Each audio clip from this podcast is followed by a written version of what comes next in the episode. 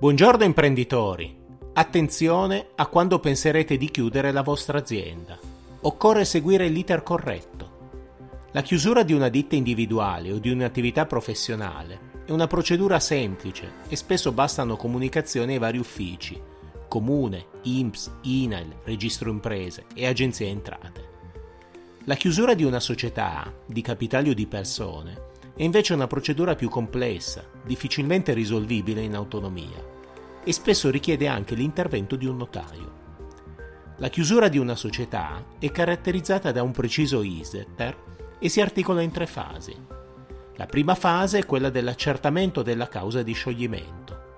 Quando si verifica una causa di scioglimento, come per esempio il termine della società, il raggiungimento dell'oggetto sociale o l'impossibilità di raggiungerlo, l'impossibilità di funzionamento dell'assemblea, la riduzione del capitale sociale per effetto di perdite, gli amministratori, senza indugio, devono provvedere.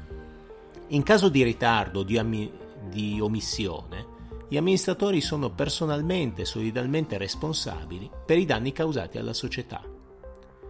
La seconda fase è la liquidazione. Quando gli amministratori constatano la causa di scioglimento, devono anche convocare l'assemblea dei soci per la nomina dei liquidatori. Durante la liquidazione la società non svolge più alcuna attività. I liquidatori si occupano solamente di vendere tutte le attività disponibili e con gli incassi si preoccupano di pagare i debiti. La parte eventualmente residua viene distribuita ai soci sulla base delle quote possedute.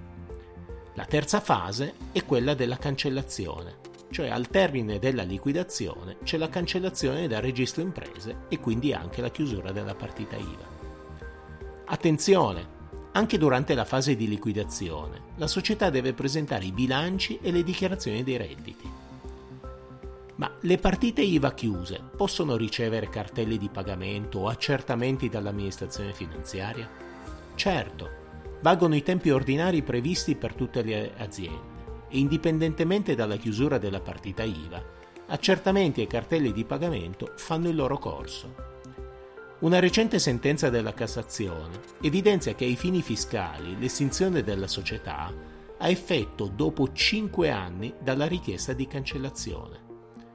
La finalità è quella di garantire l'adempimento di tutte le obbligazioni tributarie.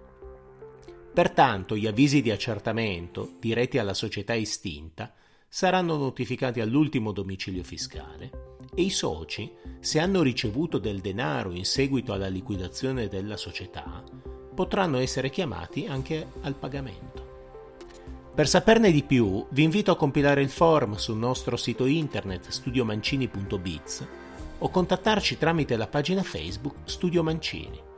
Per rimanere aggiornati iscrivetevi anche al nostro canale Telegram Il Commercialista. Non perdete i prossimi podcast ogni lunedì mattina.